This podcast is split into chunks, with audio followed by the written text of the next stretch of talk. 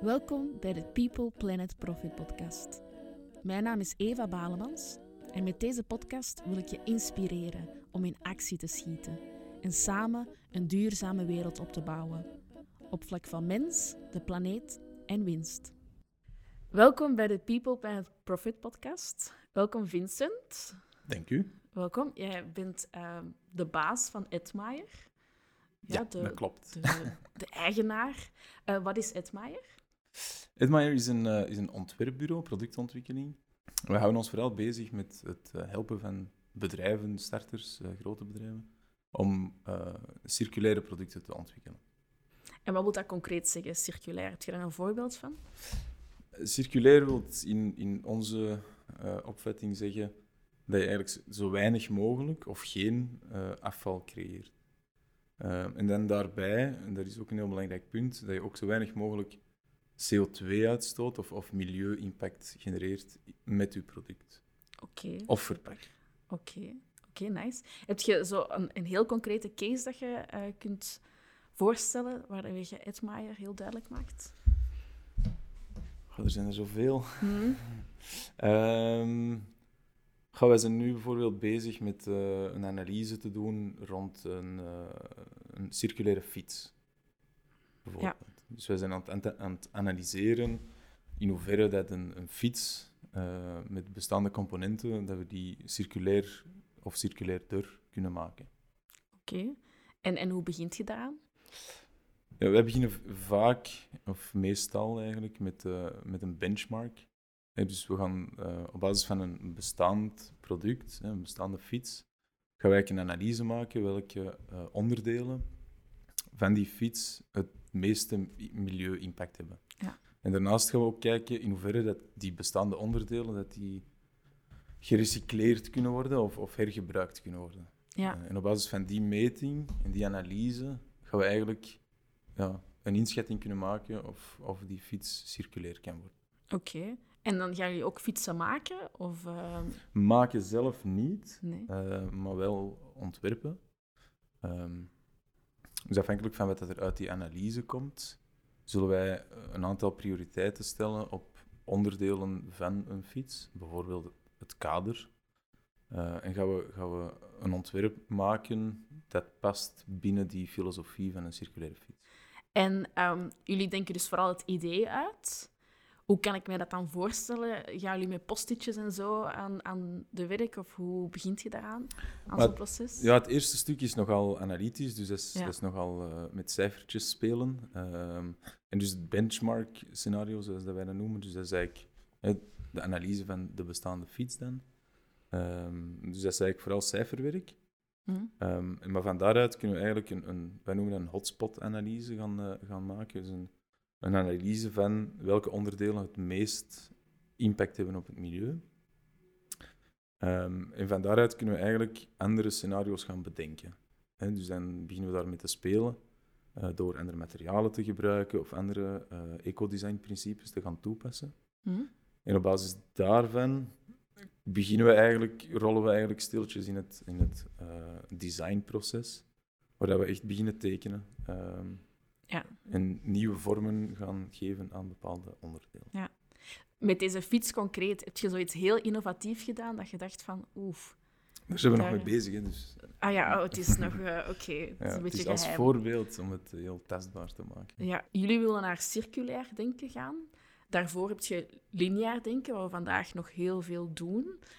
Wat is daar... Heeft dat ook meer economisch zin om naar circulair te gaan? Dat is onze veronderstelling toch. Uh, het is natuurlijk een, een, een, serieuze denkoefening om van een, uh, van een lineair uh, traject naar een circulair traject te gaan. in het circulaire spelen altijd partners een rol. Eh, in het lineaire heb je dat veel minder, omdat je in de value chain eigenlijk je eigen stukje doet. En eens dat het daar voorbij is, geef je het dan iemand anders door en mm. ben jij er vanaf. in het circulair denken je gaat vaak beroep moeten doen op partners om die materialen of onderdelen terug te krijgen. En dus de band tussen consument um, en producent en alle partijen ertussen wordt ook veel sterker. Enfin, moet sterker worden. Ja. Om dat je die controle ergens wilt behouden over die materialen die dat je terug wilt Ja, ja, ja. gebruiken en laten. Ja. Super, je bent eigenlijk nooit je materiaal kwijt. Dus, Dat is de eh, bedoeling. Ja. Ja. En ik denk dat het ook heel moeilijk is om dat te traceren, niet? van waar dan nu je spullen zijn. Heb je daar hulpmiddelen voor of zo? Of hoe doe je dat? Goh, er bestaan heel veel technologieën om, om bepaalde zaken terug in kaart, of in kaart te brengen. Eh, dus dat kan, eh, dat kan met echt IT-technologie of IoT-technologie. Maar dat kan ook veel eenvoudiger met eh, QR-codes of dat soort zaken. Eh, waar je dan misschien wel beroep gaat doen op een consument of een gebruiker. Eh, om bepaalde zaken terug in kaart te brengen op het einde van de rit. Eh, zodat je die ja, terug kan ophalen later. Ehm, we hebben ook gepraat over CO2 al een beetje. Ik ben daar benieuwd. En we hebben, een beetje, we hebben al ons gesprek wat voorbereid. En bepaalde dingen vallen mij er altijd op dat heel veel mensen denken dat dat veel beter is voor het milieu, zoals minder plastic en zo, maar dat dat dan altijd in context moet gezet worden. Ehm kun je daar een voorbeeld van geven? Hoe dat het soms toch beter is om wat mensen denken dat milieubewuster is, niet te doen? Ja, wat dat vaak, van welke, de perceptie die vaak leeft bij, bij consumenten dan vooral, is dat ehm, bijvoorbeeld papier beter is als kunststof. Ehm, en in, in, vele gevallen zal dat zijn, maar in andere gevallen is dat dus niet het geval, omdat papier naar CO2-uitstoot, in onze analyses dat we tot hiertoe hebben gedaan, dat die, dat, dat vaak eigenlijk hoger scoort. Ehm, plus dat de recycleerbaarheid van papier eindig is. Dus je kunt dat wel recycleren, maar de vezels van je, van je papierstructuur gaan altijd korter worden en op de duur is dat niet meer recycleerbaar. En met kunststof heb je dat niet. Hm. En dus kunststof, sommige kunststoffen, ook weer ik veralgemeen even, ehm, is, is per definitie beter recycleerbaar als de processen er zijn natuurlijk. Ja, ja. Eh, we hebben ook al gepraat ehm, over dat ecosysteem. Ik vind dat je een heel leuk ehm, project daarmee doet, met die tapijten. Kun je daar wat meer over zeggen? Ja, ehm, dus we zijn in, ra- in aanraking gekomen met een partij die, eh, die ons eh, ja, erop gewezen heeft dat alle tapijten die zij voor hun events gebruiken, dat die eigenlijk na gebruik van, dat kan een dag zijn, een week zijn, dat die eigenlijk in de afvalcontainer terechtkomen en dat die allemaal waarschijnlijk allemaal verbrand worden. Eh, dat gaat toch, ja, in, nu in coronasituatie niet, maar in normale situaties gaat het toch over ettelijke kilometers tapijt Mm. per week Mm. dat verbrand wordt. Ehm, dus wij zijn eigenlijk met eh, een aantal partijen gaan samenwerken. Onder andere een producent van tapijten en eh, een partij die de schoonmaak van tapijten doet. Om eigenlijk te gaan zien of dat er een mogelijkheid is om herbruikbare tapijten eh, in een servicemodel eh, te gaan ontwikkelen. En dat is gelukt? Daar zijn we al mee bezig? Op papier Ja. zou dat mogelijk zijn. Ja. Dus we hebben alle expertises van alle partijen bij elkaar gebracht. Mhm. En uit die, enfin, uit die analyse concluderen we dat dat mogelijk is ehm, als we ongeveer een 50 keer kunnen hergebruiken. Oké. Dus dat is veel. Ehm, nu met corona is dat ook allemaal een beetje blijven liggen, eh, omdat we geen events hebben waar we kunnen testen. Maar vanaf dat we kunnen, ehm ligt er eh, 1000 vierkante meter tapijt klaar en kunnen wij onze eerste test gaan doen op een event. En dan is de bedoeling om dus letterlijk te gaan testen of we dat effectief 50 keer kunnen hergebruiken. Mhm. Ehm, en de producent van de tapijten heeft eh, een tapijt ontwikkeld dat volledig 100% recycleerbaar is. Ah ja, oké. Super. Dus buiten het 50 keer hergebruiken, dat we moeten testen, eh, is het ook de bedoeling dat het tapijt nog eens 100% gerecycleerd kan worden. En hoe komt je op dat idee? Mensen hebben je gecontacteerd dan daarvoor? Ja. En dan begint je te denken van, ah, ik ken deze persoon nog, laten we die contacteren. Ehm, je hebt dan ook een groot netwerk waarschijnlijk? Of, of hoe begint je aan zoiets? Ehm, je gaat eerst zoeken in je, in je netwerk natuurlijk. eh, wie dat je kent en wie dat je kunt bereiken om, om daar eens over te spreken. Ehm, de ideeën komen eigenlijk ja, vanuit een duidelijke doelstelling. Hè. Dus de benchmark is heel duidelijk, lineair. Dat is gewoon gebruik afval verbranden. Willen we daar iets aan doen? Ja. Hoe? Ja, hergebruiken. Hoe kunnen we dat doen? Ah, Mm. tapijtenfabrikant eh, contacteren en zien van, oké, zien jullie daar iets in? Ja. Eh, de antwoord was positief. Dus zij zeiden van, ja, dat interesseert ons, wij willen meedenken. Oké. En dan komt op het volgende, hergebruik is ook schoonmaak. Oké, dan gaan we verder zoeken naar welke partij Mm. doet in schoonmaak van tapijten. Ja. Dan komt er daarbij eh, een partij die, die zich daar al jaren in gespecialiseerd heeft, eh, maar niet in event-tapijten. Ehm, en dan ga je daarmee aan de, aan de praat. En dan breng je die partijen samen en zo vorm, enfin, geef je vorm aan de business case. Ja. En ja, van het een komt het andere. En mensen kunnen naar jullie komen met ehm, problemen of ideeën dat ze hebben. Ehm, maar jullie merken ook zelf ideeën uit. Klopt. Ja. En hoe gaat dat dan? Ehm, ja, dat gaat eigenlijk vaak vanuit een observatie die wij doen bij een klant of, of eh, ja, via iemand die iets heeft gezegd dat wij toch eventjes bij zijn blijven stilstaan. Mhm. En dan wordt daar stelselmatig eigenlijk tijd voor vrijgemaakt intern, eh, door het, eh, aan het team eigenlijk. Ehm, zodat we daar eigenlijk ja, tijd voor hebben als team om aan te werken. Ja. Ehm, en dan proberen we daar ook ons, ons designproces op los te laten. Ehm, en ons designproces zijn eigenlijk twee grote blokken. Het eerste stuk is research, het tweede is development, R&D. Ja. Ehm, en in het ontwerpproces, enfin, in het researchproces, eh, zijn er eigenlijk twee, eh, twee fasen. De eerste fase is eigenlijk het, eh, het divergeren en zoeken naar zoveel mogelijk informatiebronnen eh, die ons zouden kunnen helpen om dichter bij een, eh, een, een oplossing te komen of Mhm. een strategie. In het tweede, het tweede luik, of de tweede fase eh, van het eerste deel, eh, gaan we eigenlijk convergeren. Dus gaan we proberen te achterhalen welke informatie dat interessant en nuttig is Mm. eh, en ons dichter bij onze doelstelling kan eh, brengen. Om dan eigenlijk dat allemaal op het einde te concluderen of te bundelen in een heel duidelijke strategie. En dan in de tweede luik, dat is het development, daar is de eerste fase het designen. Dus hoe ontwerp je dat nu? Dus dat Mhm. gaat dan echt eh, meer op het, het product zelf. Een stuk business case of businessmodel eh kan er ook aan bod komen. En dan in het laatste stuk ga je echt naar de implementatie of de ontwikkeling. Uh, waar dat je dat, ja, dan ga je echt op de details kijken. En heb je zelf... Jullie hebben al wat, wat dingen ontworpen en zo. Is er zoiets dat je graag wilt toelichten? Waar ze er heel trots op van, kijk, dat is echt wel een gat in de markt hebben we opgelost. Uh, ja, dus uh, Ginger. Ligt een beetje uit onze comfortzone, maar uh, het, het, idee achter Ginger is, um, komt eigenlijk vanuit de kinderboeken. En dus we hebben eigenlijk een, uh, heel lang um, ja, design support en ontwikkeling gedaan voor een, voor een, Chinese drukkerij. Um, en die ontwikkelen ongelooflijk veel kinderboekjes, uh, en met name vooral de specialere kinderboekjes, die daar in China geproduceerd worden.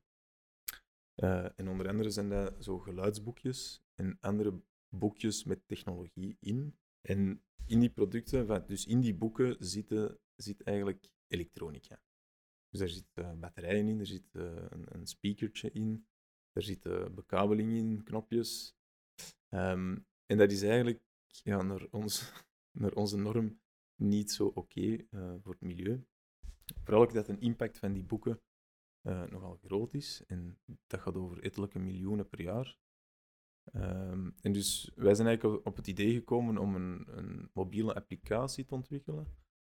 Die eigenlijk um, geluid, met name tekst, omzet naar uh, ja, sounds of uh, muziekjes of dergelijke.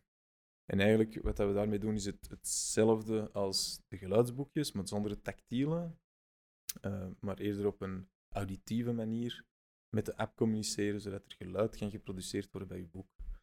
Um, en we gaan dat nu volgende maand, van in mei, gaan we dat, uh, gaan we dat in een crowdfunding campagne op de markt brengen.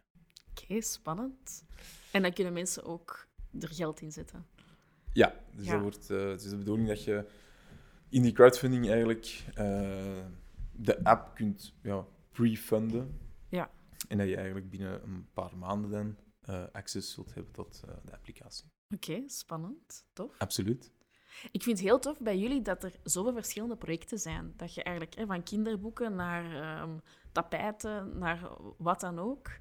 Um, hoe kun je daar toch nog wel een lijn in houden? Is het altijd wel een, ongeveer hetzelfde? Je begint met de analytische, denk ik dan.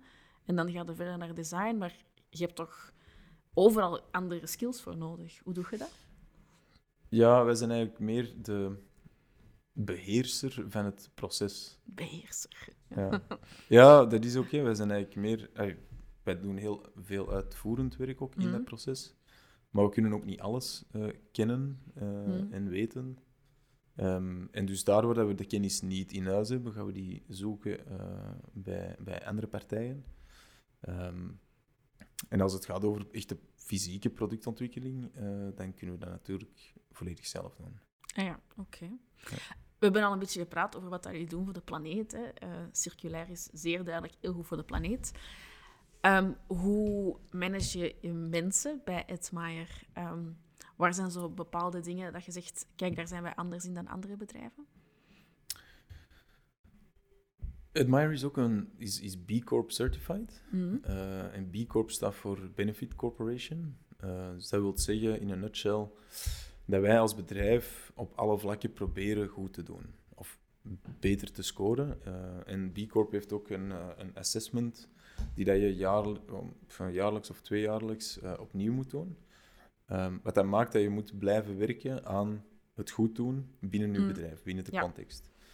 Um, dat goed doen, dat tekent zich af op, op vijf niveaus. Um, en een van die niveaus is de mensen, uiteraard. Dus hoe dat wij dat aanpakken, is dat iedereen krijgt heel veel vrijheid. Hè? Dus mensen komen eigenlijk op werk wanneer ze er goesting in hebben. Uh, Kunnen gaan wanneer ze goesting hebben. Um, vele van onze medewerkers werken op vier vijfde. Um, omdat, ze, omdat ze vaak naast hun werk ook nog andere ambities hebben. Uh, of, of, projecten of hobby's. Mm. Uh, die heel vaak ook gerelateerd zijn aan duurzaamheid. Mm.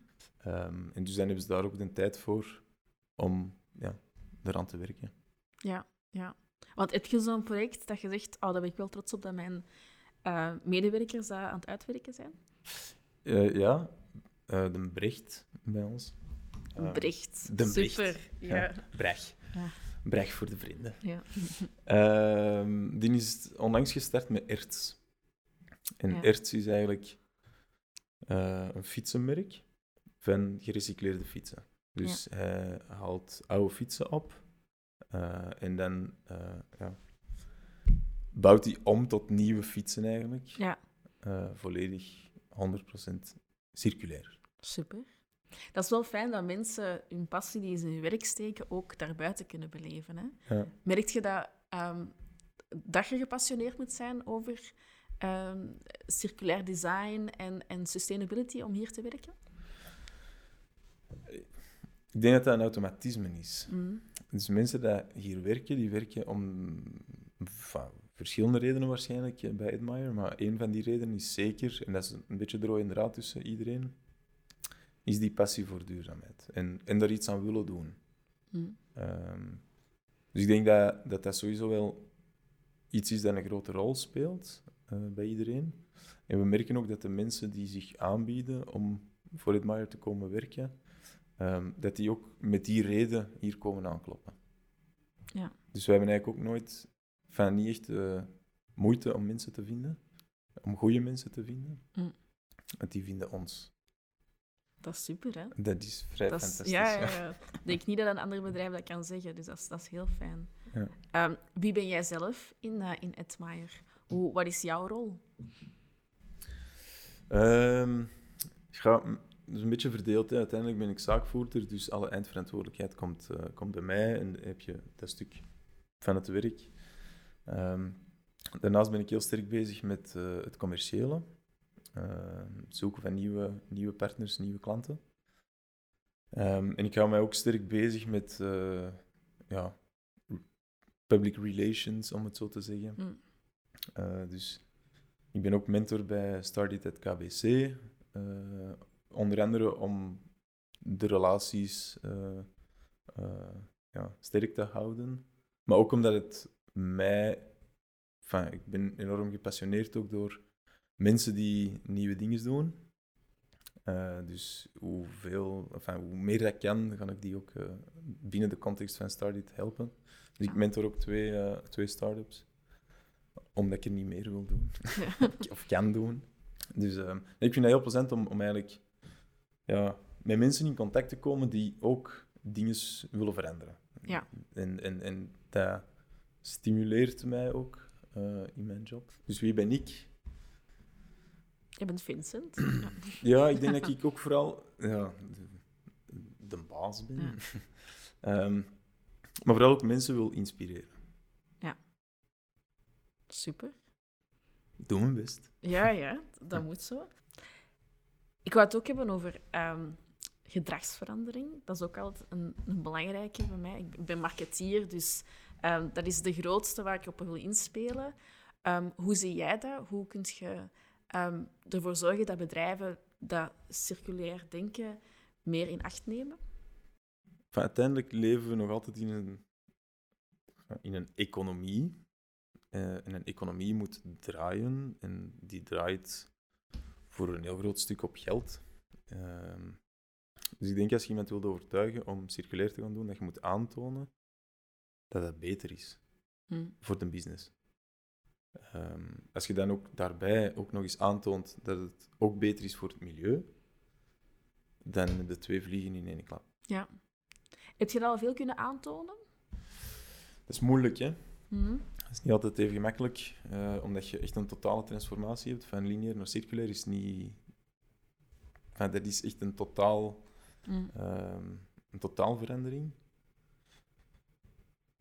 Dus ja, nog niet zoveel eigenlijk. Nee. Omdat dat ook stap voor stap moet gaan, klein moet beginnen. Eh, en dan moet opschalen. En als je moet opschalen naar 100% van de business, dan zijn we wel even bezig. Dus Ja, zover zijn we nog niet.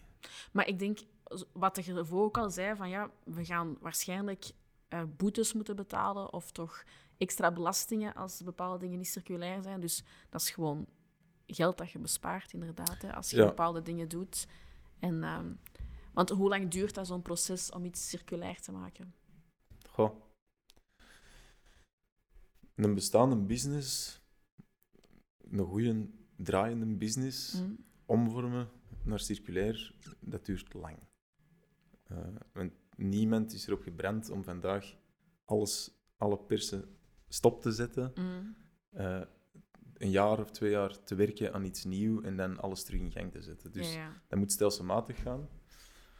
Plus als je bij eh, maakbedrijven zit, of in de maakindustrie, dan spreekt je automatisch ook over productie. Eh, productie spreekt je over investeringen, over een bepaalde termijn.